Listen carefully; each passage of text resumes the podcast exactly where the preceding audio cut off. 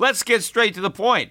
You want to grow your portfolio to deal with the rising cost of inflation, to pay off your debt or your mortgage, pretty much anything standing in the way of you and financial freedom, right? Well, with Yahoo Finance, you can get access to the news, data, and tools that you need in order to help you reach that financial freedom. And when it comes to your financial future, you think you've done it all. You've saved, you've researched, you've invested all that you can. And now you need to take those investments to the next level by using what every financial great uses. Yahoo Finance. For more than twenty-five years, Yahoo Finance has been the brand behind every great investor. They're the number one finance destination, producing a holistic look at the financial news cycle, including breaking news, original perspectives, analyst ratings, independent research, customizable charts, and so much more. For comprehensive financial news and analysis, visit the brand behind every great investor, yahoo finance dot com, the number one financial destination. That's yahoo finance dot com.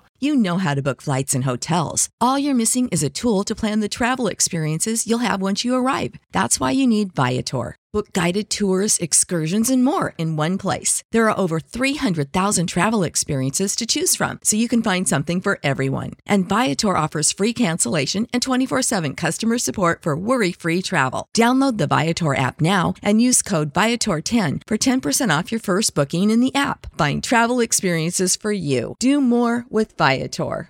The Peter Schiff Show. So today, Poland became the twenty-first country to lower interest rates thus far in two thousand fifteen. The Polish Central Bank lowered uh, its interest rate to a new record low, one point five percent. It was a fifty basis point cut from two percent. You know, it makes me think of, you know, maybe a, a joke, how many uh, Polish central bankers does it take Uh, to reduce interest rates? I don't know the answer to that uh, that question, uh, but uh, however many there were on uh, the uh, the central bank's committee, they effectively lowered rates to one point five percent. Now, the interesting thing about the rate cut is it comes against the backdrop of a very strong economy. Uh, the Polish economy is the strongest it's been in three years. In fact, I think G D P growth uh, for the most recent uh, year trailing is three point one percent. So the Polish economy is growing faster than the U S economy. The U S economy hasn't grown at three percent uh, in a long time. The, the fastest rate of growth in the Obama administration was two point five percent in two thousand ten. So the Polish economy is currently growing faster than the U S economy, yet the Polish Central Bank decided to lower interest rates to um, one point five percent. Now, why did they do that? Well, it's all because inflation is too low. And I, I'm reading an article from Bloomberg, uh, which typically writes these type of articles, and one section, the title of the article, in case anybody wants to find it, is Poland's, Poland's easing may be over after unexpected half-point cut. And there's a section entitled Policy Conundrum, right? This is supposedly the conundrum. And I'll read a little bit from you. It says, the central bank has missed its two point five percent inflation target for more than two years, meaning over the last two years, inflation has been under two point five percent. Now, what do you mean they missed their target? I mean, their target isn't to have it exactly at two point five percent, right? I mean, you know, it's just two point five percent is the ceiling, right? There's actually a range that the Polish Central Bank basically has, I guess, as ideal, and it's inflation between one point five percent and two point five percent. And so simply being below two point five percent doesn't mean they've missed their target because they don't need to hit two point five percent. That's supposedly the ceiling, right? Uh, so let me finish. It, they, it, they missed their two point five percent target for more than two years and has even undershot the lower end of its tolerance range, set at one point five percent for twenty-four months. So one point five percent is supposedly the lower end of the band that they're aiming for, right? I guess they think the sweet spot of inflation is about two percent, right? And so they're willing to allow it to go as low as one and a half or as high as two and a half. And the article says that in many cases, they've actually been below one and a half percent for the past two years. And then it says price growth dropped below zero in July. Oh, my God. They actually had a month where prices were lower than they were a year prior. Obviously not a lot lower, but a little lower. It says here, st- starting the country's longest stretch of deflation since the Statistics Office started publishing data back in the nineteen eighties, right? And although, um, I mean, this is not a long run. I mean, they talk about they dropped below zero in July. What is that, one month? So they they had, that's the, that's their record. That That's their longest string of deflation. They had a month, right? Or or maybe it counts as it's an entire year, right? July to July, right? Where prices were down.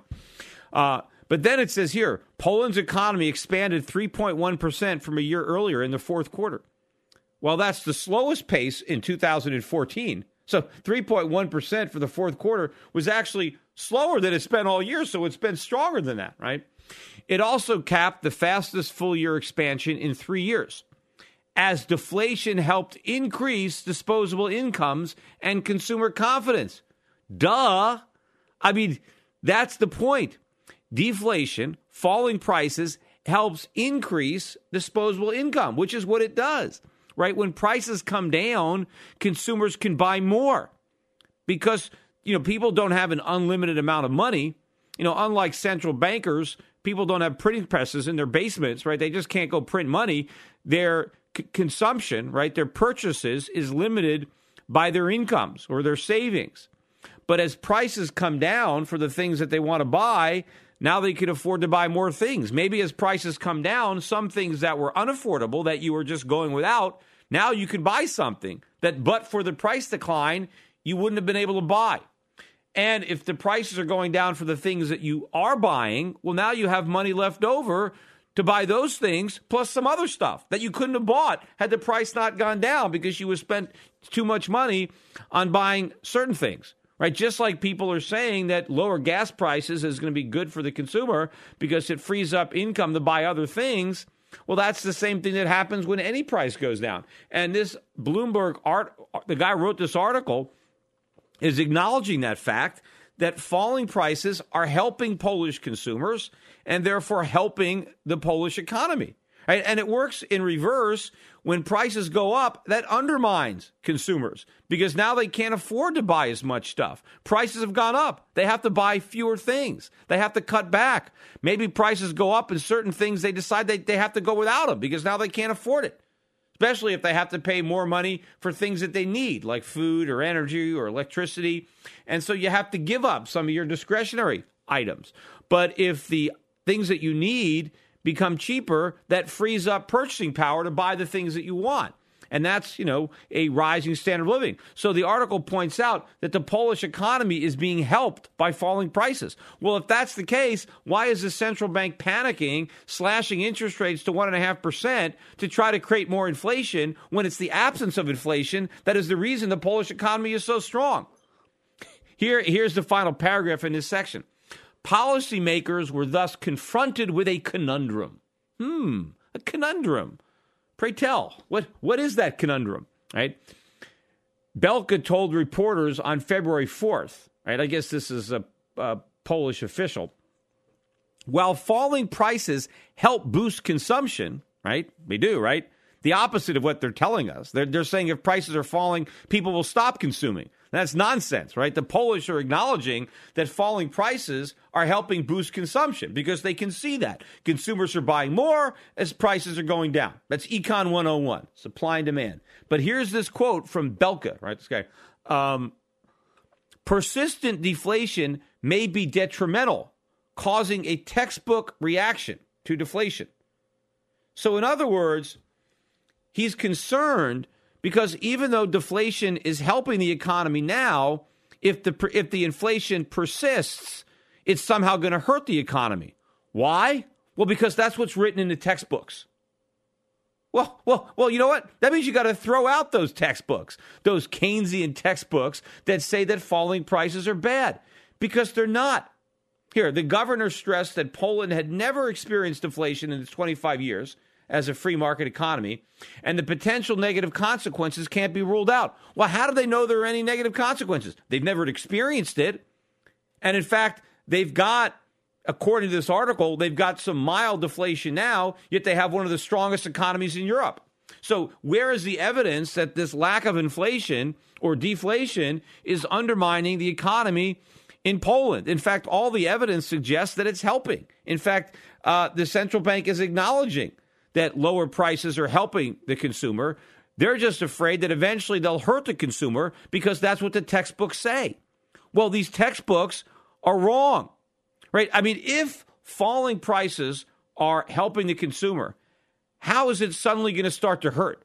At what point do lower prices begin to hurt the consumer? There is no point where they ever hurt, right? This this idea is that, well, if consumers think prices are going to go down, they'll stop buying.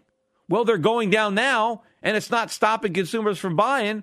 In fact, they're buying more, right? The guy says that falling prices is helping consumer confidence. Well, when is falling prices going to hurt consumer confidence? I mean, when is it too much of a good thing? And the answer is never, right? If a small drop in consumer prices helps uh, consumption, then a bigger drop will help it even more.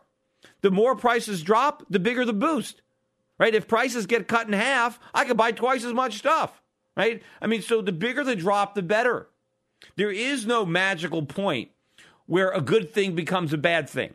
Only in some ridiculous Keynesian textbook. So policymakers are observing uh, that there's a good, strong economy and deflation, right, or, or stable prices, falling prices, and it's and it's working beautifully.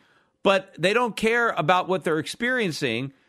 They just are looking at these textbooks and thinking, well, we know things are good, but according to this textbook, things are going to get bad, so we better do something about it because, you know, we, we got to believe what's written in these books. And they might as well be relying on a comic book, uh, you know, because this stuff is all fiction, right? It, it reminds me of, I don't know, how, that um, the Beverly Hillbillies. I remember, you know, I had, how many of you are old enough to have seen the Beverly Hillbillies? But I remember Jethro Bodine, uh, who was played by, you know, Max Baer Junior, who was the son of the, uh, the uh, heavyweight boxer, Uh, who was very negatively portrayed uh, in uh, that, that movie Cinderella Man. But in any event, I remember there was a scene where Jethro wanted to uh, go to the moon, and he had, he had basically, uh, you know, put some rocket on his back, and he wanted to he wanted to fly to the moon. And the reason he wanted to go to the moon was because he wanted to meet all the moon maidens. And I think, I don't know, Jed Clampett or somebody, well, well, how do you know there are moon maidens? And he says, well, I read it in this comic book that there are, you know, m- women on the moon and they're, you know, they're really hot and I want to go up there and I want to I want to be with these moon maidens. And he said, well, would they put it in a comic book if it wasn't true? And, you know, I guess you could say the same thing about these Keynesian textbooks. I mean, you know, they're just like comic books and, you know, defa- deflation being bad, falling prices being bad is, is, is you know, is as real as, as Jethro Bodine's, you know, moon maidens. It, it's it's it's pure fantasy. You know, and the fact that every central bank around the world, including Poland, right, all these central banks are all unanimous in their belief that falling prices hurts consumers. Why? I don't know. I mean, we can't actually observe it, but we just know it's going to happen. All right, and it's all based on the depression, right? Oh, we had a depression and we had falling prices. Ergo, falling prices must have caused the depression, right? Which is not true. That is false logic. But it seems if you're going to get a job today in any central bank anywhere around the world, you have to flunk a course in basic economics. You have to flunk a course in introductory logic. And you have to have no common sense. So if you meet all three of those criteria, then you can get a job at a central bank. Now, maybe you need to have a college degree, too, in economics, or maybe you have to have a P H D, but you can't know anything about anything, uh, and then you can work at a central bank because you have to be a complete fool to believe this. You know, I mean, maybe even more foolish than Jethro thinking there are maidens on the moon because he only went to the sixth grade, right? And and and so these guys, you know, these guys went through college, they went through their P H Ds, and they basically believed the equivalent Of, uh, of of hot women on, on, on the moon. Now, here's the, the thing that's interesting, because you have these central banks that all believe that we need more inflation. So according to this Polish Central Bank, right, they want to keep inflation in this uh, Keynesian sweet spot of one and a half to two and a half percent. So they just want money to lose, you know, about two percent of its value every year. They want the cost of living to go up by about two percent per year. And supposedly this is better than the cost of living uh, staying uh, the same or or going or going down, right? It's basically a, you know, a reduction in your quality of living when your cost of living goes up. But be that as it may, they think that we need inflation between one and a half and two and a half percent. And because it's below one and a half percent, they need to really stimulate with the lowest interest rates they've ever had, right?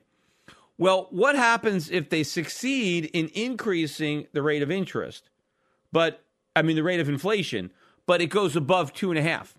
What happens if it goes to three or three and a half? Well, now they're going to have to jack interest rates way up, right? Maybe they'll have to go to five or six percent. Who knows what they're going to have to do? But if they're worried when inflation is below one and a half percent, they have to be equally worried when inflation rises above two and a half percent. You see, it's very difficult to be so precise and fine tune it to such a, a small degree. I think I've mentioned this before, but I think it's one of the only Uh, analogies or things I think I got out of my Berkeley education. But I remember in uh, in econ class, a professor uh, described or used the analogy of a man in a shower to talk about the lag effect. You know, central bankers are trying to target something, let's say like inflation, and they use money supply or interest rates, and they tend to overshoot. Um, because, and, and the analogy is a man in a shower. We've all had this experience. You get into a shower and the water temperature is too cold. And so you turn the dial and it's still too cold. So you turn it a little bit more to the hot and it's still too cold. And you keep turning it until you burn yourself because now the water is sc- scalding hot. And then you try to cool it off and then it becomes too cold.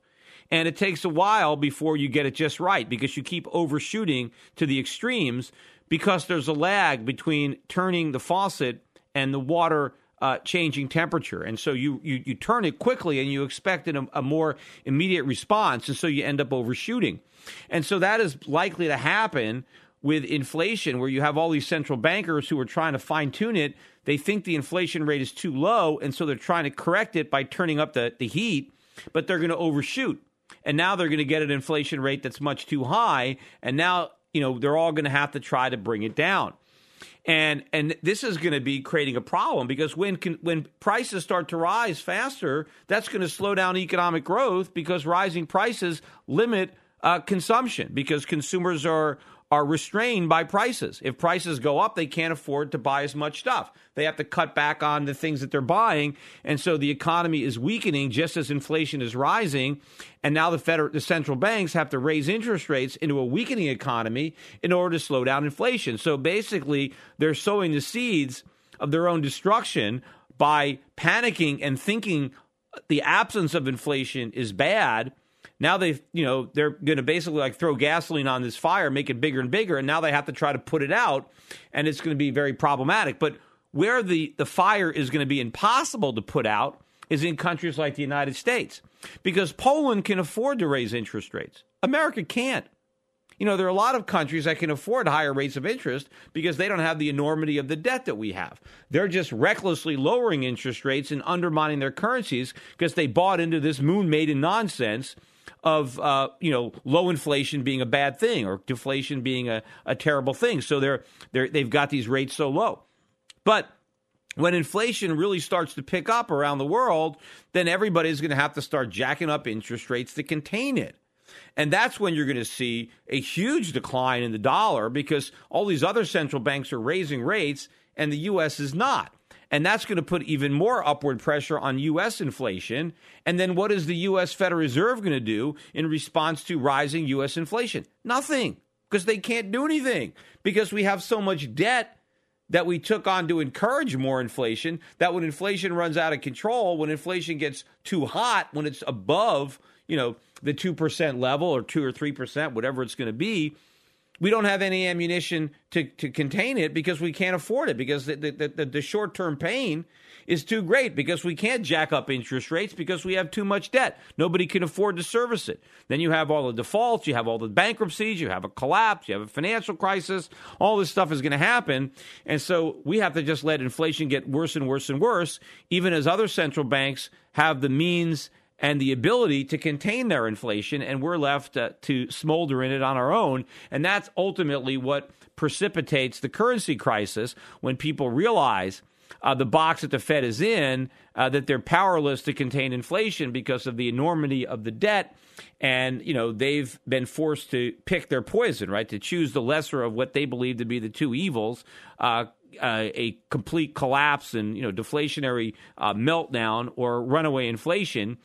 And, you know, they're going to pick inflation every time. They're already laying the foundation for that right now. But I think when people grasp it, uh, the strength that we've uh, been seeing in the U S dollar uh, is going to reverse. Now, I believe that the dollar's strength will have already reversed by the time these foreign central banks really start jacking up interest rates, but that will simply accelerate the dollar's decline, and it will ultimately turn into a collapse, putting enormous pressure on the Federal Reserve to ultimately raise interest rates at a time when the economy will be most vulnerable to rising rates, because the Fed would have resisted that so long that the debt bubble would have grown so enormous, as if it's not enormous now, but it'll just get bigger and bigger, that the carnage will be that much more devastating Uh, when they're forced to uh, slam on these brakes. You know, we'll be, you know, we'll be going one hundred miles an hour by the time they hit the brakes, as opposed to now, maybe it's only forty miles an hour, I, you know, whatever the analogy might be.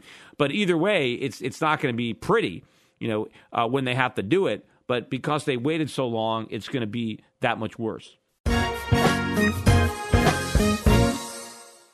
Today's financial advisors behave like pro wrestling T V commentators. They scream that the recovery is strong, debt is manageable, inflation is low, and that the Federal Reserve has everything under control. They may be oblivious, but the danger is real. Looking beyond the media hype can open a world of broader investing ideas. Euro-Pacific Capital is a registered investment advisor that offers stock-focused wealth management services that closely follow the strategy of our founder and C E O, Peter Schiff. We concentrate on those countries that are more closely in tune with Peter's vision of how capitalism is supposed to work. And these investments are not hard to find, provided you know where to look. Isn't it time you change the channel and let Euro-Pacific put a little reality back into your portfolio? If you live in the United States and have twenty-five thousand dollars or more to invest, call eight hundred, seven two seven, seven nine two two. That's eight hundred, seven two seven, seven nine two two. Non-U S residents access similar strategies through Euro-Pacific Bank at euro pac bank dot com. Euro-Pacific Capital and Euro-Pacific Bank are affiliated companies.